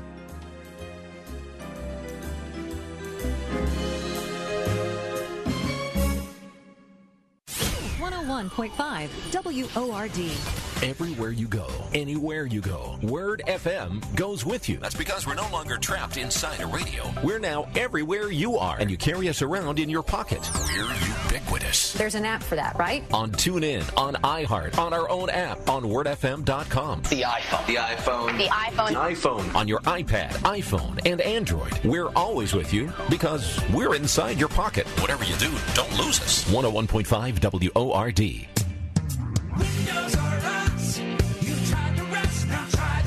When it's time to replace your roof, siding, gutters, and downspouts, entry doors, and of course windows, you can count on Windows R Us, the area's premier exterior replacement company. This is John Steigerwald. With over 50 years' experience in the home remodeling industry, Windows R Us offers repair and replacement for all your exterior home projects. Why pay double with some other companies? Windows R Us will always give you the best price on the best in-class products, backed by the best warranties in the industry, all with zero sales pressure. And speaking of zero, right now get zero interest financing for 12 months and no processing fee with prices set to increase on all exterior products. Lock in your quote today. Schedule a free estimate at windowsruspittsburgh.com. Find them at the Pittsburgh Home Show now through Sunday. You've tried the rest, now try the best. windowsruspittsburgh.com. Windows. The.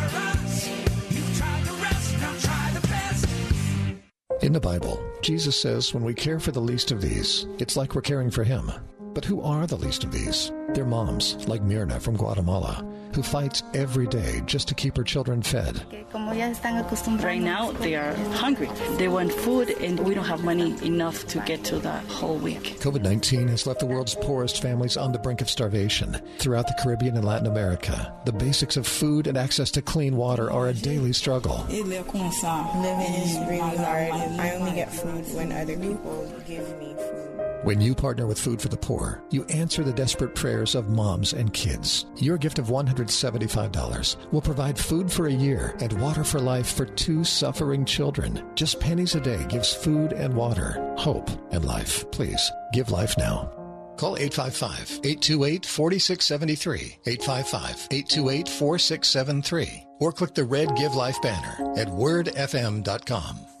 Maybe you're an elder in a local congregation or a deacon wanting to serve your church more faithfully. Dr. Barry York on the Master of Theological Studies program at RPTS. The wonderful thing about the MTS degree is you can actually do it all online. So they can take the degree online and grow in that theological ability that will allow them to either teach or work uh, more faithfully in their local congregation.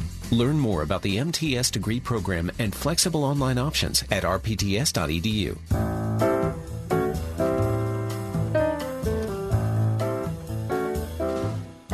So, of course, we're hearing one heartbreaking story after another about the war in Ukraine and, you know, the sanctions that are being imposed upon Russia.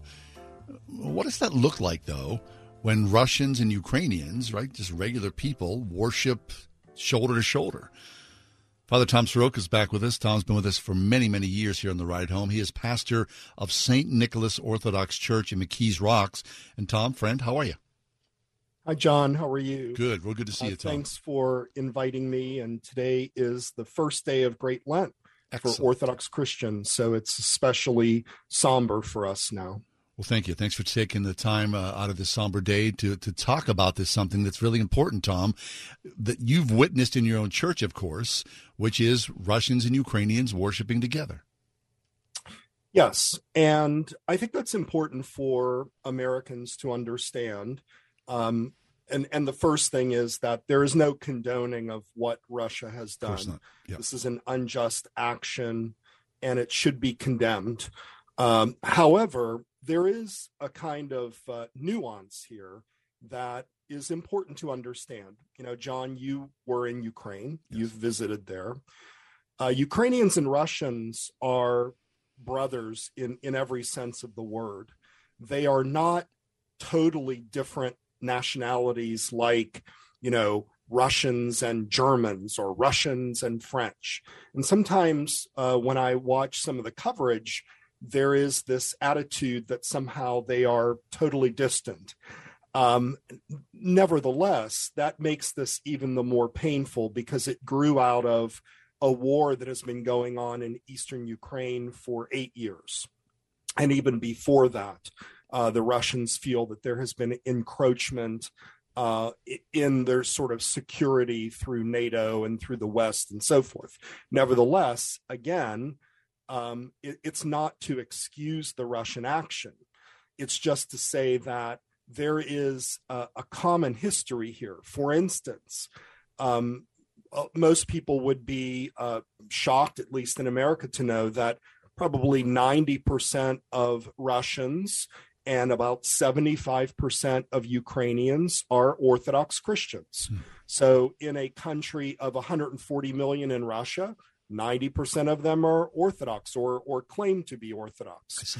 In a, a country like Ukraine of 40 million, 75% you know, claim to be Orthodox. So they have this common history because Ukraine is the cradle, the city Kiev that you keep hearing of, or Kiev uh, in, in the Ukrainian pronunciation. It is the cradle of the civilization of what is called Rus, R U S. And this is sort of the broader Slavic um, civilization, you might say. And so that was where Christianity first came to that area in 988 in the Dnieper River. The Rus people, or the Ukrainians, the Russians, were baptized. And eventually, that the, the center of that Russian civilization moved north to Moscow. But they always shared this very common um, uh, link between the two areas, and that is their Christian heritage. I see. And that makes this all the, the more terrible. That's um, I, I don't want to kick a wasp a wasp nest nest here, but there is, of course, uh, always conversation about the Orthodox Church in Russia and the political ramifications and how they're tied in with the Kremlin. I mean, that's a reality. Yes. Yeah, it is a reality. And part of it is because I, I would say historically, we know two things. Number one, there was always a close relationship between the church and the state, even before communism. So we are post communism now. But in Russia, you had in Tsarist Russia, you had a very close alignment between the church and the state. This is called, the principle is called symphonia. And it actually comes from the Roman Empire, where uh, Christianity became the the legal religion, the official religion of the Roman Empire in the fourth century. So both Catholics and Orthodox kind of share this history. And then when communism uh, took over in Russia in 1917, then um, the the relationship between the church and the the government was severed, right? But uh, and churches were destroyed, millions of people were killed, priests, bishops, and so forth. Yes. But after World War II, um, the the idea was let's get the church's support, and so the communist government gave a little bit of lenience to the church and that relationship has kind of stuck even after communism fell because it was a way for the russian people to feel like they had a, a sort of common source of hope and a common source of of uh, unity I see. So, So- at least not, you know, in they had the church, but not necessarily the government, but the church could be a mouthpiece for them. the the church you know here's the problem I, I would not go as far as to say that every church and every uh, bishop is sort of a mouthpiece for Putin. Now, I will say this is a very difficult situation for Russian people right now because Putin is very uh, authoritarian. And so there could be a lot to lose. So I think they are going very slowly. However, you are seeing some priests start to speak out. And especially, of course, in Ukraine. By the way, Russia has 10,000 churches in Ukraine, 10,000 Orthodox churches in Ukraine, and they have already spoke out uh, against the government. So um, I, I think that, you know, we want to make sure that this doesn't um, nullify the Christianity of the Russian people. They are kind of stuck between a rock and a hard place. However, however, again, uh, you know, John, we see this in America too, by the way. We see evangelical churches that, you know, are waving flags on 4th of July and, and are very pro American. So this is uh, this is not unusual for people to kind of stand behind their government. Sure, intertwine However, the two you're together. Right. Yeah, you're right that you know the church unfortunately has had a very cozy relationship with the government, which is unusual for us as Americans. Right. Okay, so then in some ways, and Tom, you know this much better, of course, than I could even hope to know. What about the religiosity of Putin and the church together? I mean, is he is, is there a reset button here? Is this the beginnings of a religious war? What's that look like? I don't think it's a religious war. Um, and and in terms of Putin's religiosity, again, um, it, it's very hard to say. Who knows what's in the heart of a person? Certainly, he is not displaying any Christian virtues uh, by any sense of the of the term. However, uh, his love for Russia, his love for his homeland, is what he says is motivating this, and it is a complicated situation. What I would say is if we look at the principles of the Christian faith, then we need to, uh, you know, really stop this bombing and stop the war. And these are the principles of Orthodox Christianity to be, to live at peace with our neighbor, to be, to love God. Uh, and this is not supported by the, uh, the, the Orthodox religion, the Orthodox Christian religion at all. So, you know, whether he's claiming some kind of religious um, reason for this, I don't believe, other than the historical union between Ukraine and Russia that has existed for a thousand years. I see. We're speaking with Father Tom Soroka, who joins us from St. Nicholas Orthodox Church in McKees Rocks, Pennsylvania. So, Tom, there you are. I mean, for decades, you've been worshiping and drawing people together across Western Pennsylvania in your church on a regular basis. There are Ukrainians and there are Russians, and they call themselves brothers and brothers in Christ. And this has been obviously a very painful time, very painful uh, 12 days now for us because we have people who are Ukrainian and lived in Russia. We have people who are Russian and lived in Ukraine and they all love one another. Uh, but politics being what they are, people can disagree on these things. And just like in our churches across America, where we might be uh, left or right or Democrat or Republican, these things uh, can be very difficult. What we are calling for as religious leaders, as Orthodox Christian religious leaders, is for these countries to be at peace for the war to stop in eastern Ukraine, but Russia to stop bombing Ukraine. This is wrong. Uh, this is harming innocent people. And this is the only Orthodox Christian solution is to talk these things out, to discuss them, and to come up with a solution so that the innocent people of Ukraine can live in peace and self determination. Thank you. In the meantime, people that you know and love that have been with you in your parish for all these decades. It's got to be heartbreaking to come together on a Sunday and see what's happening on our screens, to know the stories, to pick up the phone. You're hearing so many heartbreaking things. I have consoled people that are in tears. They call their parents, they call their grandparents. We have a priest who uh, came to us from Ukraine. He was here for six months during uh, the summer and the fall. And I called him because he's in Poltava and Russia was bombing Poltava. And I was very concerned. And I didn't hear from him for three days. And I really thought the worst. And then he had messaged me on WhatsApp saying that he's okay right now, but they're very scared and concerned. And they're very confused as to why Russia would do this. So um, it, it this is sort of I, I think we have to pray for Ukraine, uh, but I also think we have to pray for the Russian people. Yes. We have come down very hard on the country of Russia. We've cut them off economically, uh, socially.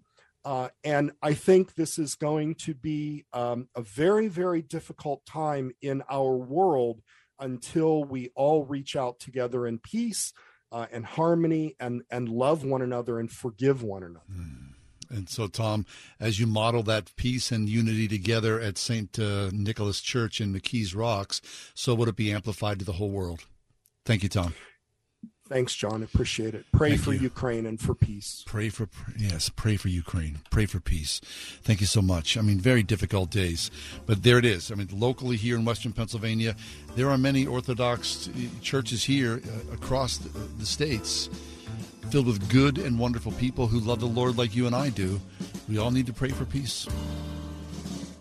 If you were lied to when buying a timeshare and worn out, you need my help. Hi, I'm Chuck McDowell, CEO and founder of Wesley Financial Group. Ten years ago, I started the timeshare cancellation industry by exposing the ugly truth about timeshare and giving folks the straight facts. I've been fighting the timeshare giants ever since, so no one knows this industry better than me and my team. Today we have 383 employees and have saved our clients an average of $65,000 in lifetime payments. Imagine putting those timeshare dollars back in your pocket. If you were told at a timeshare presentation that this was available today and today only, that timeshare was a great investment or your maintenance fees will never go up, call my office now. I guarantee if we take you as a client, we will cancel your timeshare or you'll pay nothing. Call now for your free information kit. 800 885 8338. 800 885 8338. 800 885 8338. McQueen Building Company.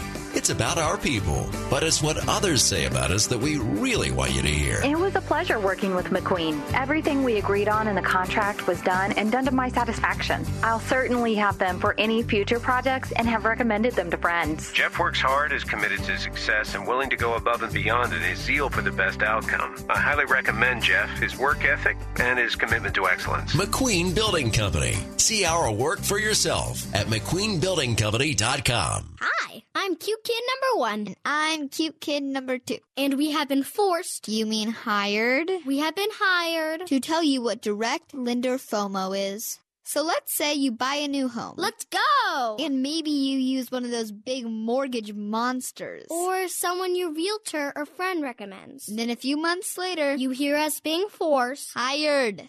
Hired to tell you about our mortgage team's direct lender advantage. And then you feel like you missed out. Because you probably did miss out. And that is direct lender FOMO. And that's a wrap. It's Ryan, and our mortgage team is an arm of a bigger company who is a direct lender, which means our company gets to use its own money and make its own decisions within its own walls. There's no middleman.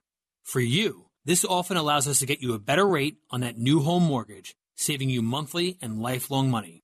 We are United Faith Mortgage. United Mortgage Corp, Melville, New York. MLS number 1330. Department of Banking. Mortgage Lender License number 22672. No one should read your personal messages. That's why WhatsApp uses end to end encryption. It protects whatever you send before, during, and after you send it. So no one, not even WhatsApp, can read your messages. Always message privately. WhatsApp.